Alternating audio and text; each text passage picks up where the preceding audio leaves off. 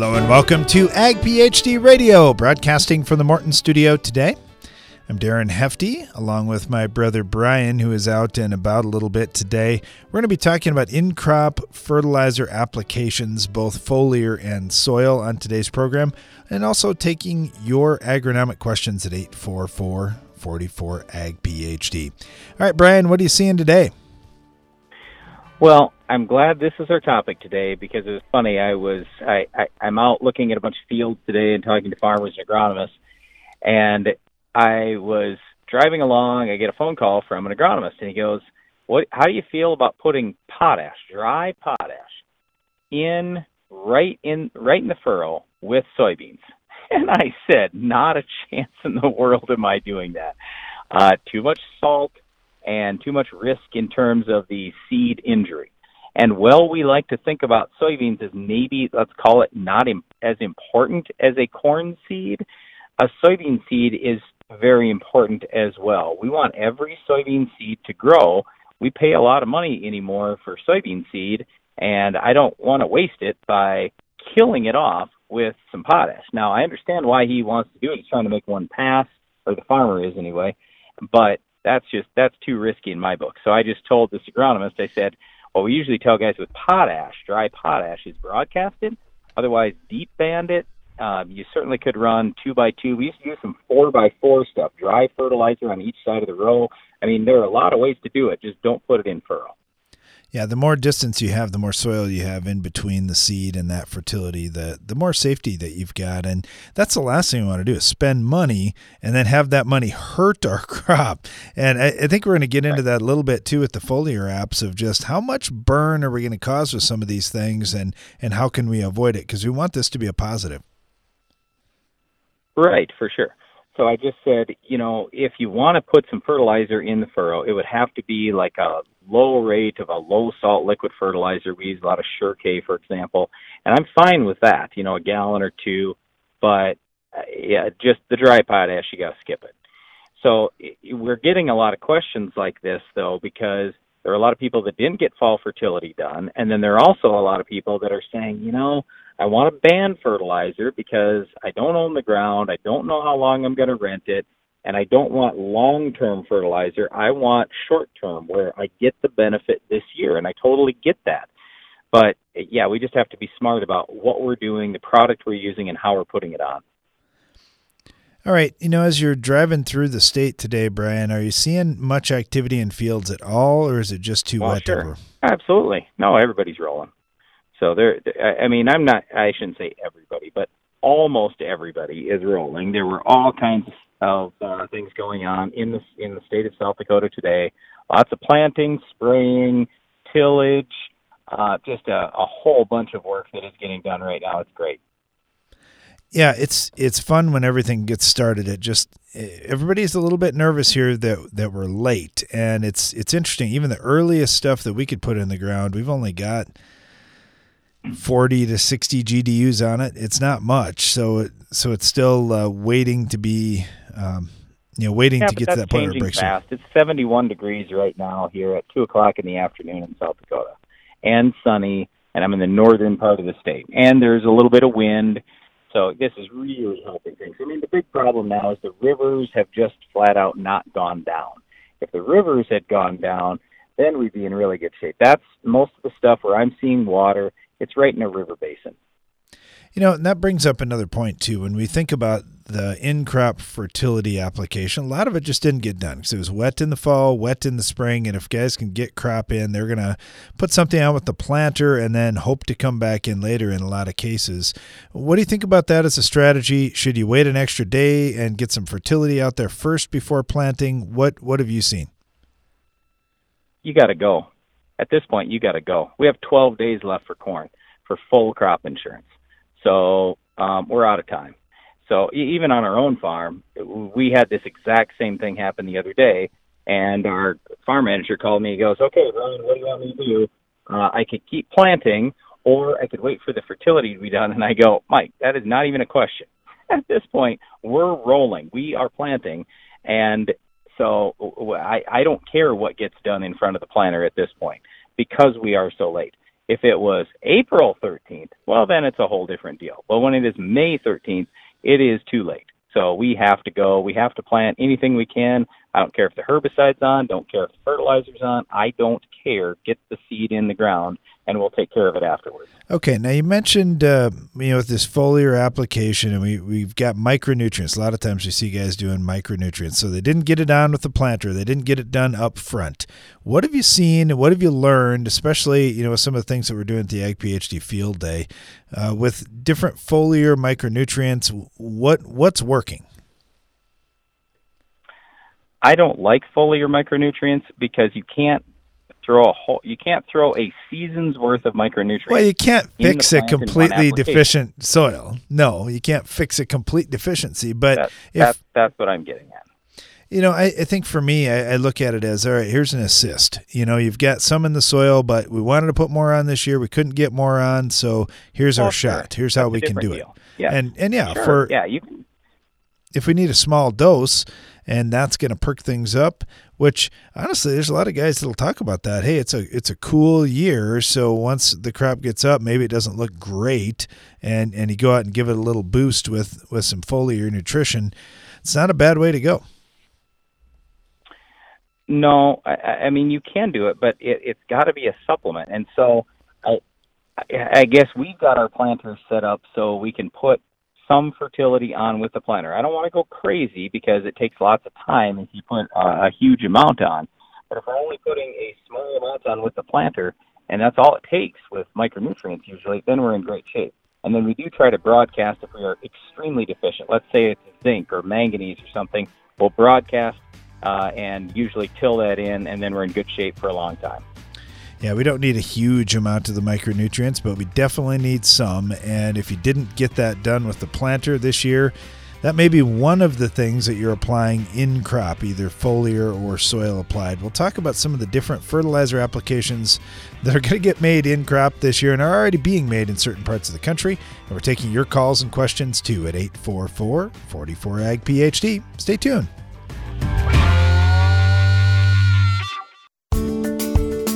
Are you frustrated with white mold showing up year after year in your soybeans? If you have tried fungicide applications and are still losing yield to white mold, now is the time to ask your seed dealer about Heads Up Plant Protectant. Heads Up is the first EPA registered seed treatment for the prevention of white mold in soybeans and pulse crops. The first line of defense on your farm against white mold now starts with the right seed treatment package. Locate a Heads Up dealer near you by visiting headsupst.com today. In order to be the best farmer you can be, you've got to have a grain marketing plan. But what do you do when you're too busy out in the fields trying to maximize yield? Hi, I'm Darren Hefty. My brother Brian and I are always busy learning more about how to make our farm more successful. That's why we use Grain PhD to learn more about grain marketing and to work with our Grain PhD risk expert to create a complete grain marketing strategy. Visit grainphd.com to learn more about a free consultation for your operation. Every farmer knows there are lots of steps to having a perfect season. Don't let your fertilizer plan be the step that trips you up. For over 35 years, AgroLiquid has had the experts and the products that'll help you move closer to your target. No matter when you apply fertilizer, no matter how, you'll hit the bullseye. AgroLiquid is the perfect fit for your planter fertilizer program. To learn more, go to agroliquid.com. AgroLiquid moves you closer to your target. Give your corn a strong defense against stress throughout the season with MycoApply Endoprime SC. MycoApply Endoprime SC uses four specially selected species of mycorrhizal fungi to protect your crop against stress. That means more access to water and key micronutrients while building a healthy soil structure for stronger crops for years to come. Stronger corn starts beneath the surface. Learn more about MycoApply Endoprime SC at endoprimecorn.com. Always read and follow label instructions.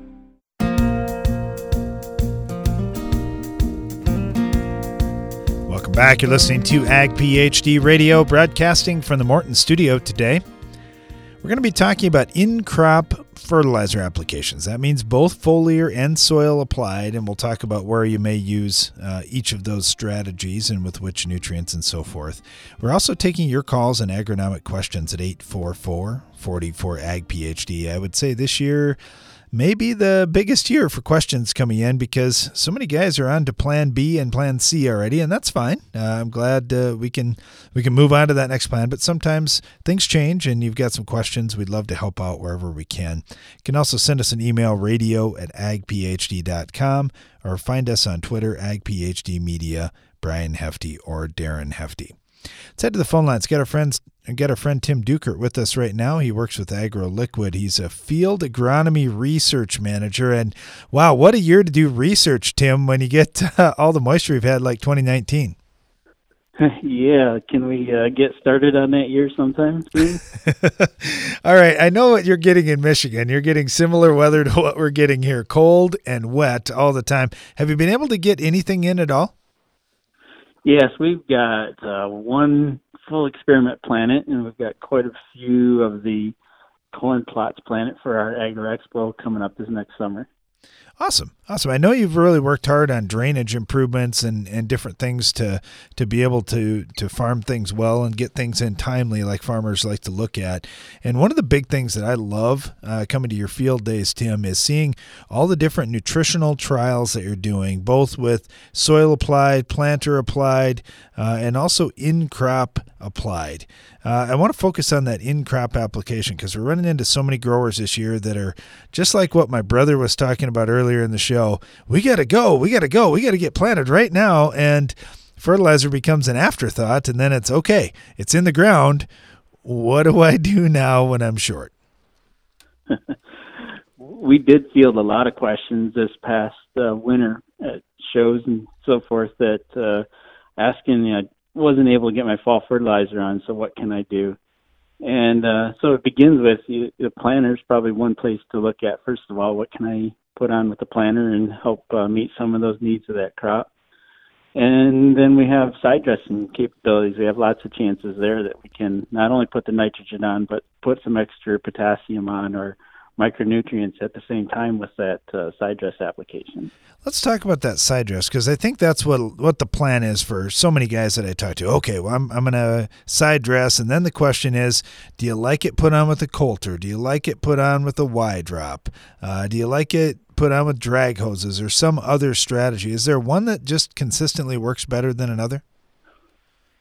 We've tested uh, all of those for many years here at the research farm, and uh, we have switched all to going our applications going on with the Y drop system now. Uh, we found that that was um, consistent year in and year out. There is sometimes that a Coulter uh, system might be a little bit better than the Y drop, but um, and especially specifically really dry years when those root systems may not be moving or that nitrogen moving down as quickly as we would like it to uh, to get out to that root system. So the Y drop is pretty consistent. Uh, we do like that. We've switched all to that uh, system, but putting it on even in dry years, we do have enough moisture on that plant that still moves that nitrogen um, down in, and it is right above the root system, so it is uh, more convenient to that plant. All right, I'm thinking about corn quite often here, but you work with so many different crops, Tim. What are you hearing from guys with with other crops that they're struggling to get in? I know you've got a lot of sugar beet guys you work with, uh, edible beans. Uh, just I, I, don't know. The list goes on and on. Pretty much every crop there is, and if you uh, if you tour the research facility Tim works at, you'll see just about all of them there too. You get quite a quite a variety. Yeah, we do work with quite a few of those crops here. Um, even some that you want to think of grown in Michigan, uh, cotton would be one of those examples.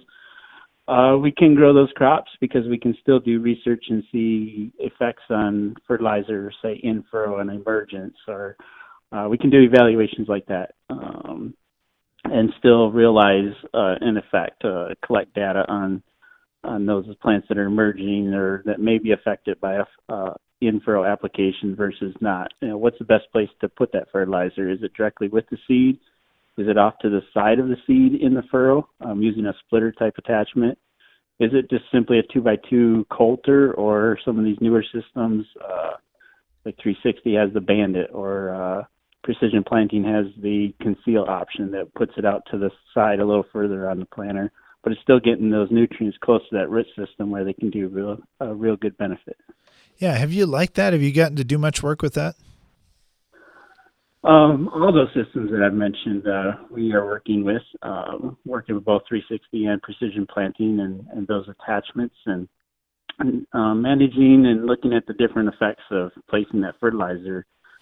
Uh, so even taking part of that in furrow fertilizer that we would typically typically put with the seed and put it out a little further with like that bandit or conceal, uh, which is about three inches to either side of the seed trench it's still in a in a spot that the let's talk about corn here that the, that root system's very easily going to get to those nutrients and take that up. So um, micronutrients out there seems to be somewhat important in that about three inches away from the side of the seed. And that's about the same spot that the Y drop places nutrients as well, um, just off to the side of the uh, seed trench or where you're planting that seed at the same time.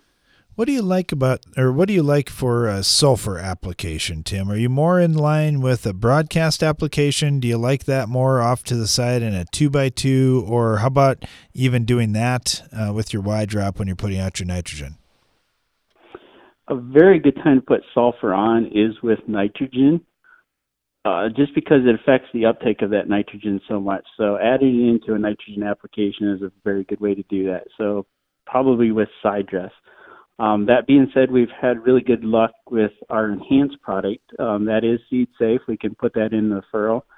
Uh, two quarts of that can provide you about six pounds of sulfur right in the furrow trench, and so that helps get the seed uh, started and going early, and then come back with your side dress nitrogen and have some more sulfur in that is a a very good way to get sulfur into the crop. And we know that every crop needs it, and just about every location across the country needs it now.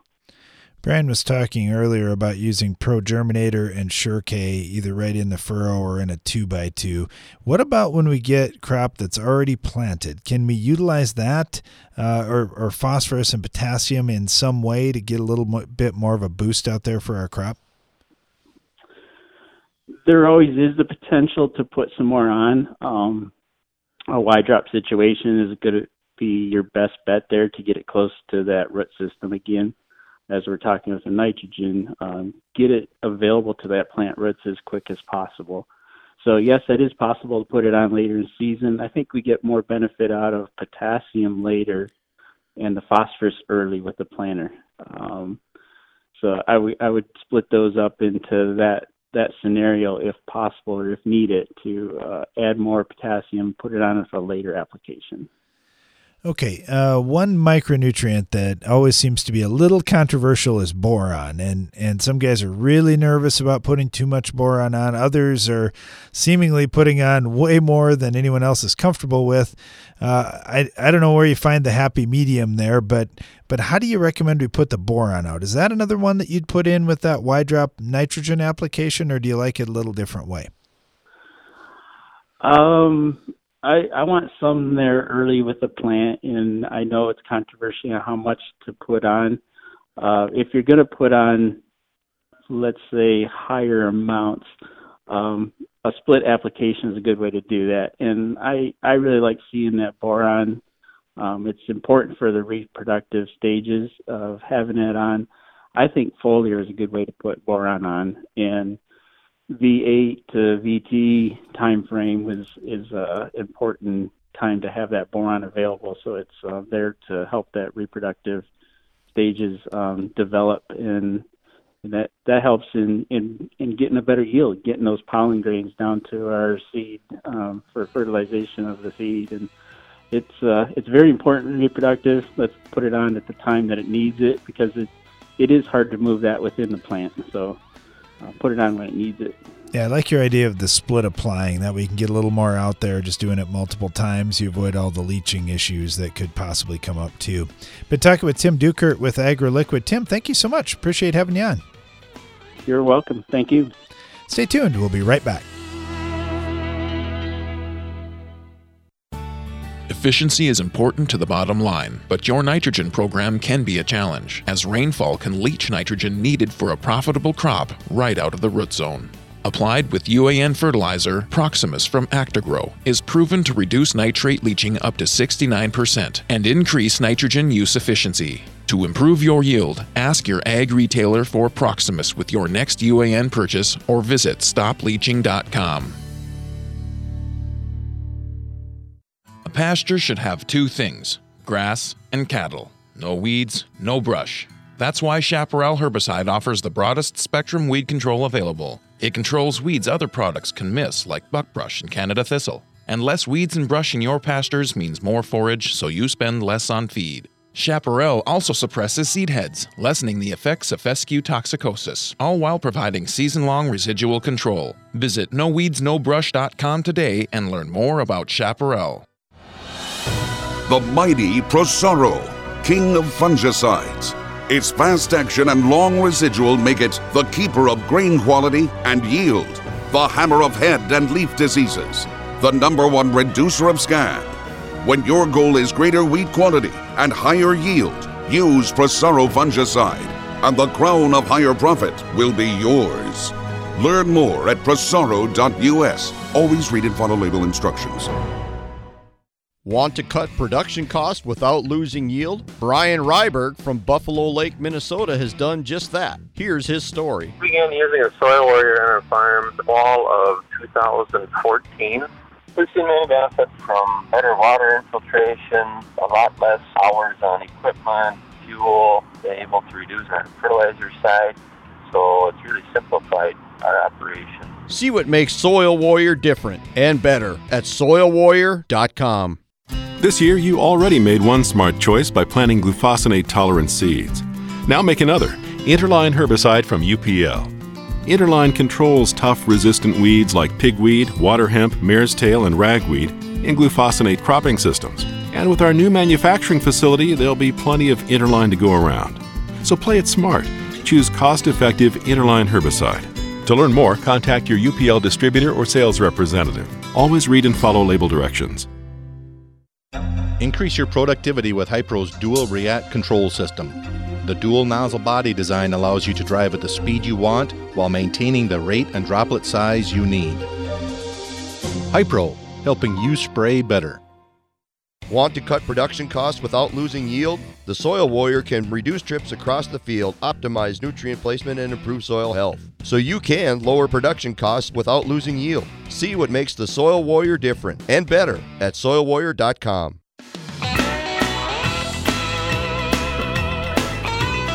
listening to Ag PhD Radio. Thanks for joining us today. We're talking about in crop fertility applications, both foliar and soil applied, and we're taking your agronomic questions too at 844 44 Ag PhD. Got our friend Bo Shropshire out in California. Bo, how's it going out there?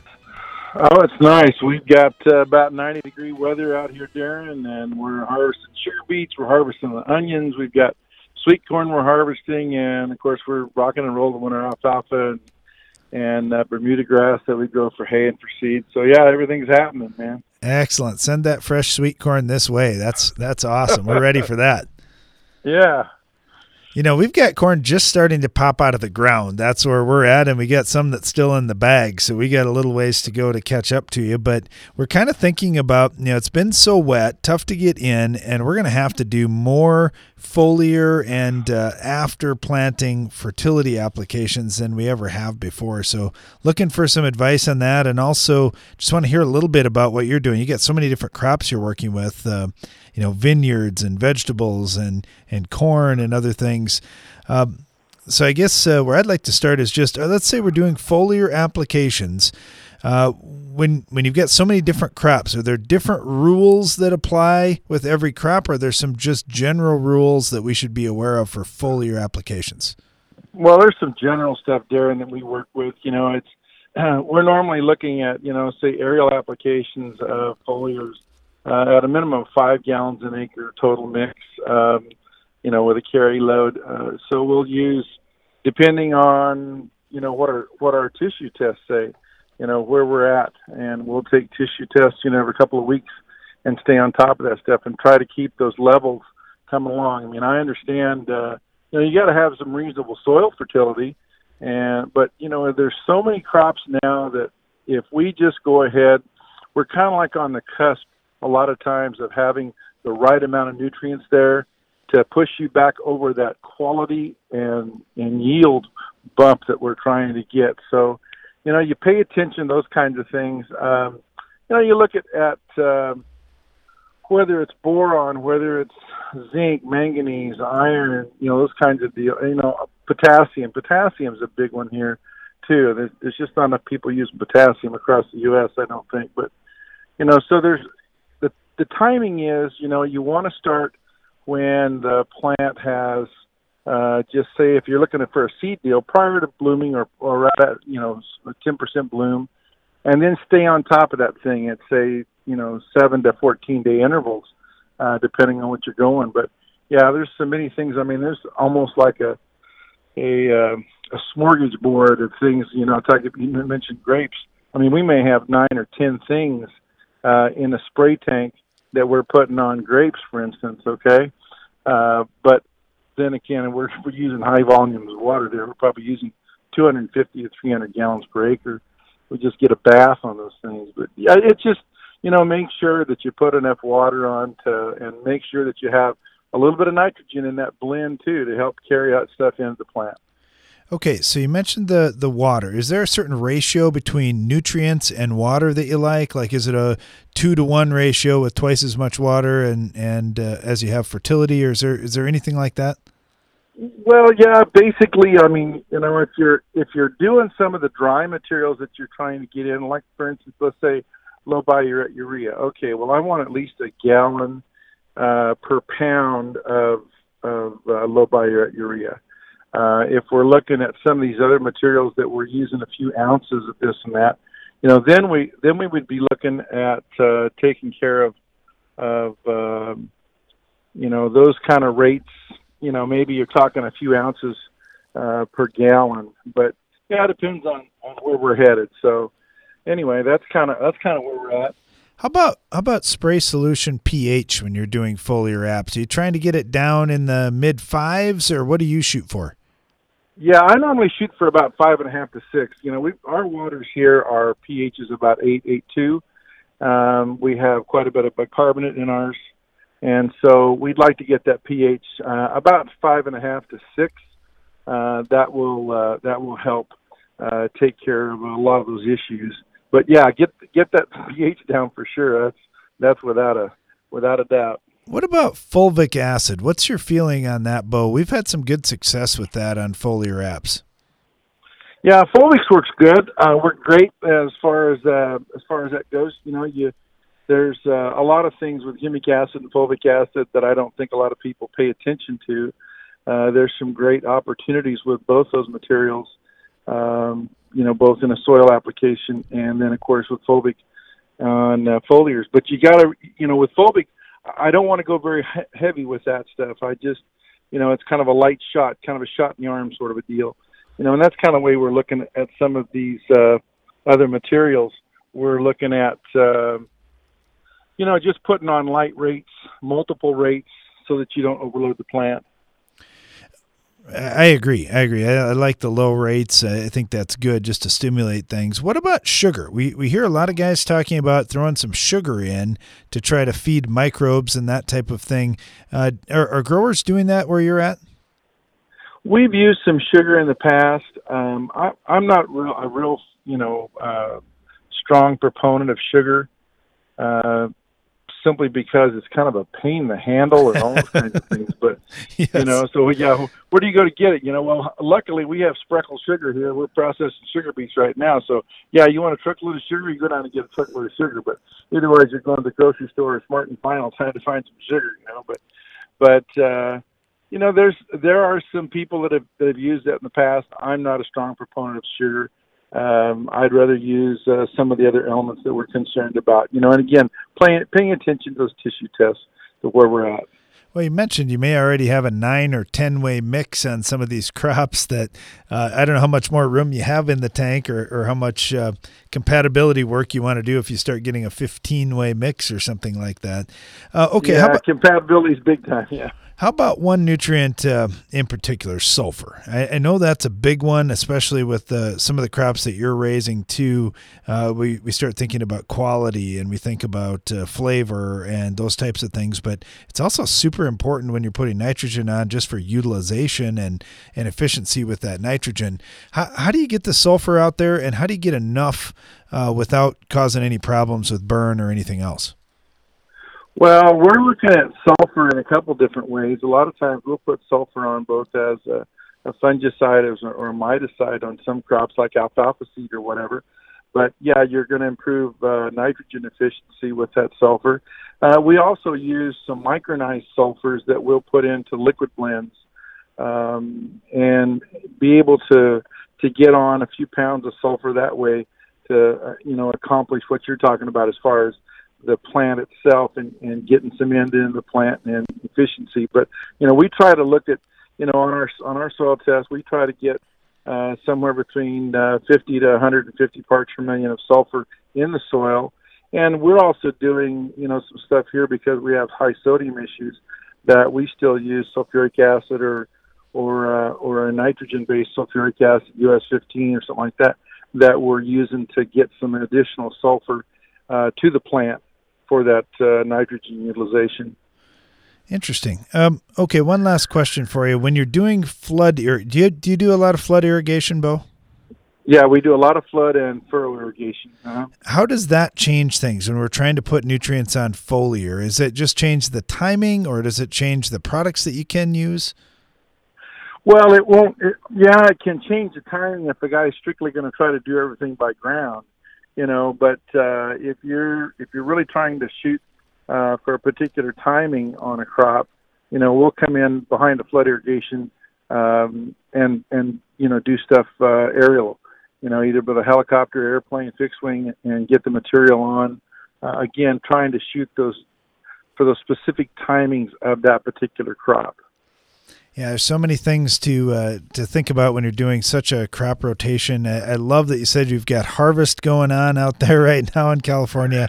That's just fun yeah. times. Yeah, exactly. You know, we we don't have uh, we're not planting much stuff right now, but that's okay. Uh, we got enough other stuff to do, you know. So. yeah, no kidding, no kidding. Super busy. Well, Bo, thank you so much. Really appreciate you taking your time. You've been very generous with us. We really appreciate it, and uh, hope to talk to you again hey, soon. you bet you, Darren. Okay, you guys don't be good. Bye bye talking about foliar and soil applied in crop fertility on today's program. Stay tuned. We'll be right back. If you're a rancher who's obsessed with keeping your pastures clear, turn to Grazon Next herbicide. It offers superior broadleaf weed control, so instead of thinking about weeds, you can think about the money you'll save growing more grass and buying less feed. Used early in the season, Grazon Next also provides residual activity that controls newly emerged weed seedlings, giving you season long control. Start enhancing your land while you protect it. Visit leavetheweedstous.com to learn more about Grazon Next. Always read and follow label directions. Every farmer knows there are lots of steps to having a perfect season. Don't let your fertilizer plan be the step that trips you up. For over 35 years, AgroLiquid has had the experts and the products that'll help you move closer to your target. No matter when you apply fertilizer, no matter how, you'll hit the bullseye. AgroLiquid is the perfect fit for your planter fertilizer program. To learn more, go to agroliquid.com. AgroLiquid moves you closer to your target.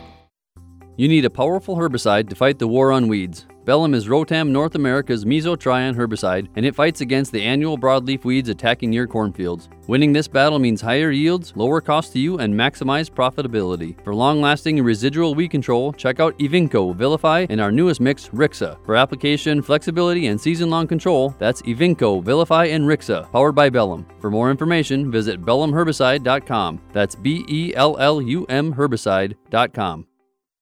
Think about a quarter inch of rain.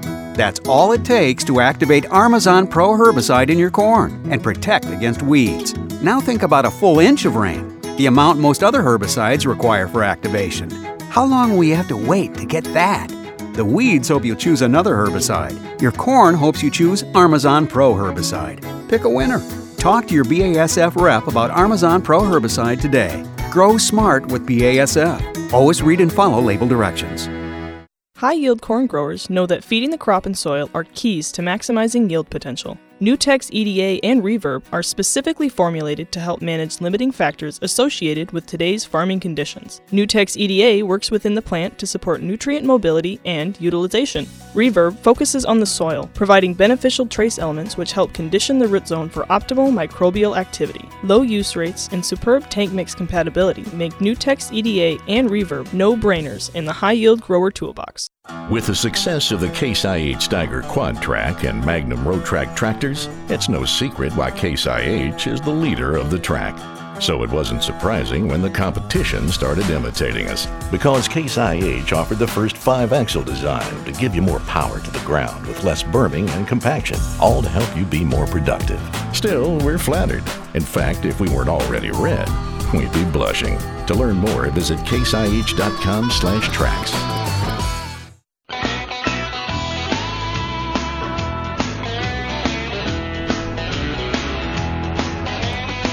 Welcome back. You're listening to Ag PhD Radio, broadcasting from the Morton studio today.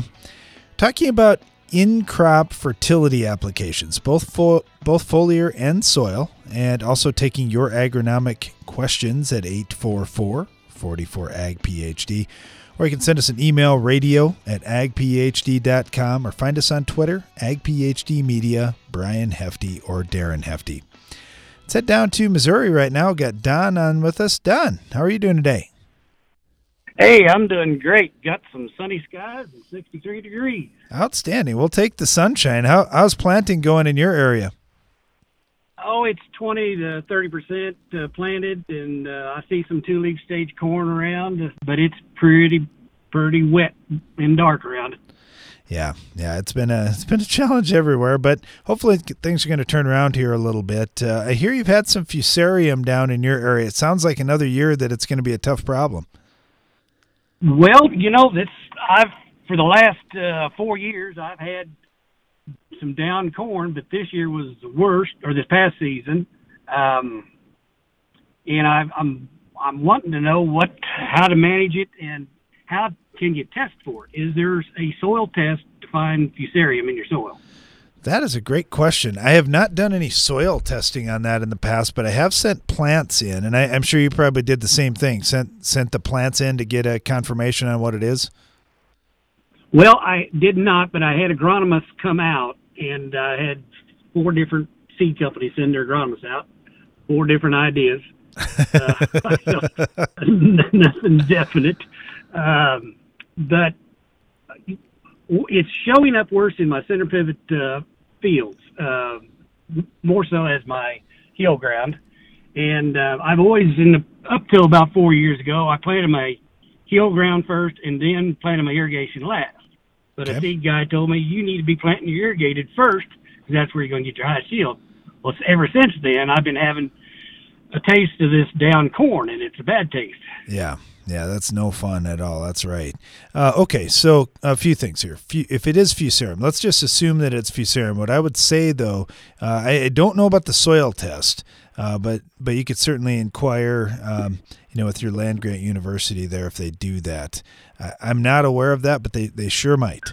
Uh, but I know they do take plants and they can confirm it on plants. I, have sent plants in that way before. Uh, what what they would suggest, and, and what I would as well, is um, yeah, it, it's going to be in your in your soil. Once you've got it, you're you're probably going to have it. It's in spores or mycelium out in the soil, and it it loves to have wet soil. Uh, cool soils or warm, I think it, it it's a problem in both. But where we've seen the most issues is where we've got some compaction issues. And if we've got wet and we've got compacted, that just seems like a recipe for fusarium for me.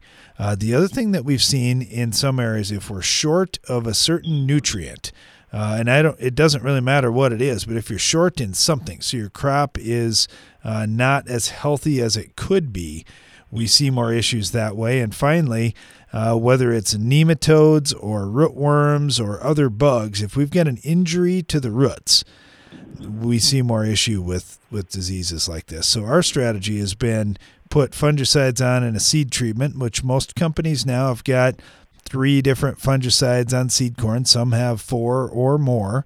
Uh, I, I, would look for right. seed corn that's got good fungicide package. And then the other thing that you could do is try using some fungicide in furrow. Now I think that's more common up north where we farm than it is for you. But uh, we've been putting in uh, general. Well, we used to do headline in furrow. Then we switched to Xanthion, which is headline plus a biological, and and now we've been using either Manticor or Temitry. And what they are is it's headline plus an insecticide, Capture LFR. And they're in a form that can mix with starter fertilizer. So we'll just throw that right in with our starter. So we've got an additional load of fungicide in that furrow to try to fight off any of this fusarium. Because what we've seen is the seed treatment is pretty effective, but it's only effective for just a couple of weeks. And then it wears out because you can't put very much on the seed. So by putting more in furrow, we've really helped with that. Uh, and then the okay. other thing that we've done besides crop rotation, which is obvious, I guess you can rotate to other crops and lessen the problem. Yes. yes. Uh, but the the other thing that we've tried is just drainage improvements. And I don't know what your pivot ground is like, if it's kind of flat and and uh, heavier ground, or or is it lighter soil or heavier soil? It, it's a rolling rolling soil, and it's uh, Lagonda and uh, it's a mix of of three or four different soils. You know, it's, it's not all just not bottom ground by far. Okay, okay, yeah, and I, I don't know what that's like. If if through some of those, is it worse through some of the valleys, or is it worse through the hilltops there? No, it's it's it can it's uh, it's really not. It's you can see it anywhere in the field on the valleys and and uh, on the hillsides. Yep, it's, yep. It's just hit and miss. yeah, the problem is we don't have any resistant hybrids yet. Um, so that that would be ultimately that'd be a pretty nice thing if we had re- resistance in a hybrid right. to it, but but we don't at this point, which I'm sure is what all the seed companies told you that, huh? I wish we had a resistant hybrid to sell you, but we don't. Yeah, exactly. yeah, so managing fertility and compaction is is probably the best things that you can do, and uh, and yeah, then then crop rotation. So I might just go back to your old strategy that you had and plant that stuff last, so the seeds in the ground not very long, and it's popping up, and and you try to avoid it that way. Well, that's exactly what I was going to do, but I wanted to see what you guys had to say. You bet. No, I think you're. I think you're right on, Don. Hey, uh, let me ask you this too. Uh, just back to a general question. So you said we're only about twenty to thirty percent planted, and even the early stuff's only at a couple leaves on the corn. How about beans? Does anybody in your area plant beans early, or are they trying to get all the corn in first? I've got the the farmer that does my custom spraying for me has got beans in the ground. Been in there two weeks now. I haven't went to look at it, but it he's the only one I know that would, has tried it and uh, I don't know if it's going in good anyway. yeah, yeah. I'm just curious. We've got some guys down in Arkansas that have been doing that, and uh, they've had some pretty good luck with it if the conditions are right and everything. But they've they've just tried yeah, yeah. Uh, tried doing some crazy things, you know, just to see if if it would work. And I know even guys up in our geography are pretty comfortable putting beans in fairly early. They seem to be seem to be uh, fairly tolerant to colder conditions. But well, hopefully it warms yeah. up here soon and we don't have to worry about it. Exactly, sure do. Awesome. Well, thanks for the call, well, Don. Appreciate your information. You bet. Thanks Thank a lot. You. Really appreciate it. Okay. All right. Yeah, when you think about those diseases that we get early, what's what's interesting, I was just chatting with a couple of agronomists about this this morning. Uh, oftentimes we don't see those diseases right away, and like Don was talking about, he's he's had some downed corn um, the previous few years, and you know, when we're seeing that show up late, we ask the question, well, man, I didn't see anything early. It can still infect your plant early. And a lot of times your roots will still look good and they'll look white and clean.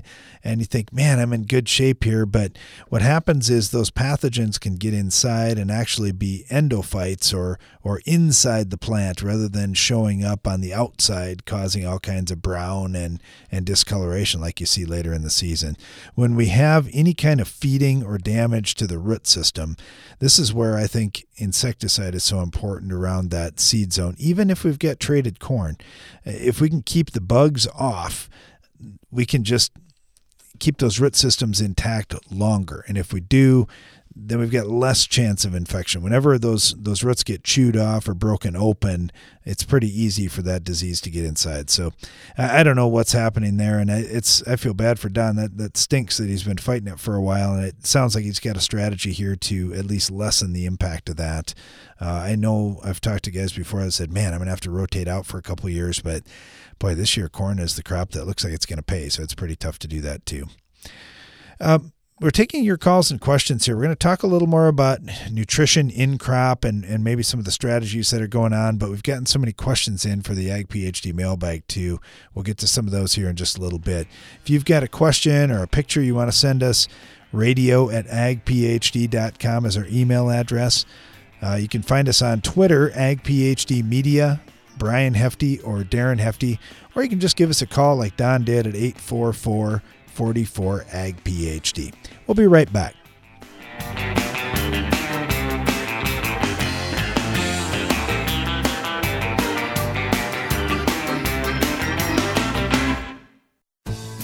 Your independent spirit is more rewarding than ever before. Unlike incentive programs that require growers to purchase a particular seed brand or to bundle certain products, the FMC Freedom Pass program rewards you for making the best choices for your fields. You decide what's best for your operation from pre plant to harvest. Your retailer and FMC take care of the rest. It's really that simple. The exclusive agronomic rewards, performance assurances, application innovations, and product financing of the FMC Freedom Pass program make it easier to protect your crops and cash flow. That's what we mean when we say we give you more freedom in the field. You'll experience more control and confidence too. Generics and imitators can't promise that. Visit your authorized FMC retailer or FMCFreedomPass.com to calculate your potential financial incentive and learn more. Ultra Blazer! Kinda sounds like the name of a superhero, doesn't it? Well, to soybean growers, it is, because Ultra Blazer from UPL controls the toughest weeds, including pigweed, ragweed, and water hemp. And you can make it part of your resistance management program on all trait based beans, even dicamba tolerant. Plus, with Ultra Blazer, there are no plant back concerns. Talk about superpowers. To learn more, contact your crop protection consultant or dealer. Always read and follow label directions. Your grain bin fans can cost you a lot. High electric bills from running when conditions are not ideal, shrinkage from overdried grain, and spoiled grain all take money out of your pocket. With the STEPS GMS app temperature humidity switch, get your bin fans to start making you money. Only run vans when the conditions are right. Eliminate shrink and spoilage in your bins. Deliver grain in top condition at market moisture. When every dollar counts, you need STEPS GMS. Contact us today at stepsgms.com. Build with the best. When you choose Morton Buildings for your next farm storage building, you'll experience the Morton advantage at every step, starting before the walls even go up. Since the value of our buildings is in its ability to protect what you have stored inside, we ensure that every component is researched and tested to withstand the elements in all weather conditions. And we back it up with the strongest warranty in the business. Looks better, built stronger, lasts longer. Learn more at mortonbuildings.com. What do you think of when you hear Palmer Amaranth or water hemp? If you use Fierce herbicide in your soybean field, you don't have to think about them at all.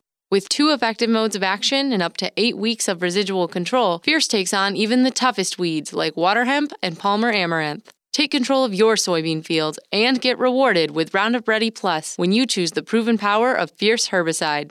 Talk to your local retailer today to put Fierce to work in your fields. Always read and follow label directions.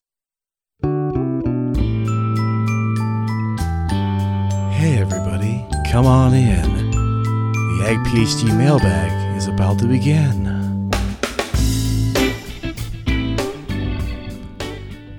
You're listening to Ag PhD Radio. We are in the Ag PhD mailbag time right now. That means we're answering your calls and questions throughout the rest of the show at 844 44 Ag PhD. Uh, or we're looking at some emails here too. Got one from Ed, and he said, looking at what's happening with drainage tile, it seems like there's a lot of misinformed people. Uh, also, in some areas, uh, there are more regulations than others before you go in and tile. Uh, what should we watch for in terms of regulation or regulatory bodies uh, in, in different areas around the country?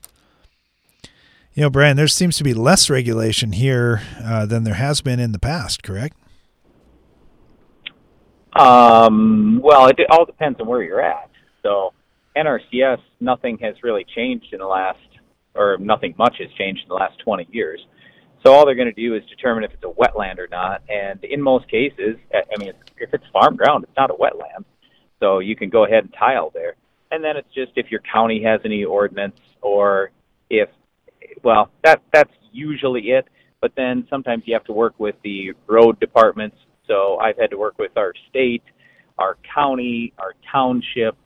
Occasionally we need to bore under the road. Otherwise, usually what we're doing is outletting right at the culvert and then just making sure that we don't have any big washouts right there or are creating washouts right there.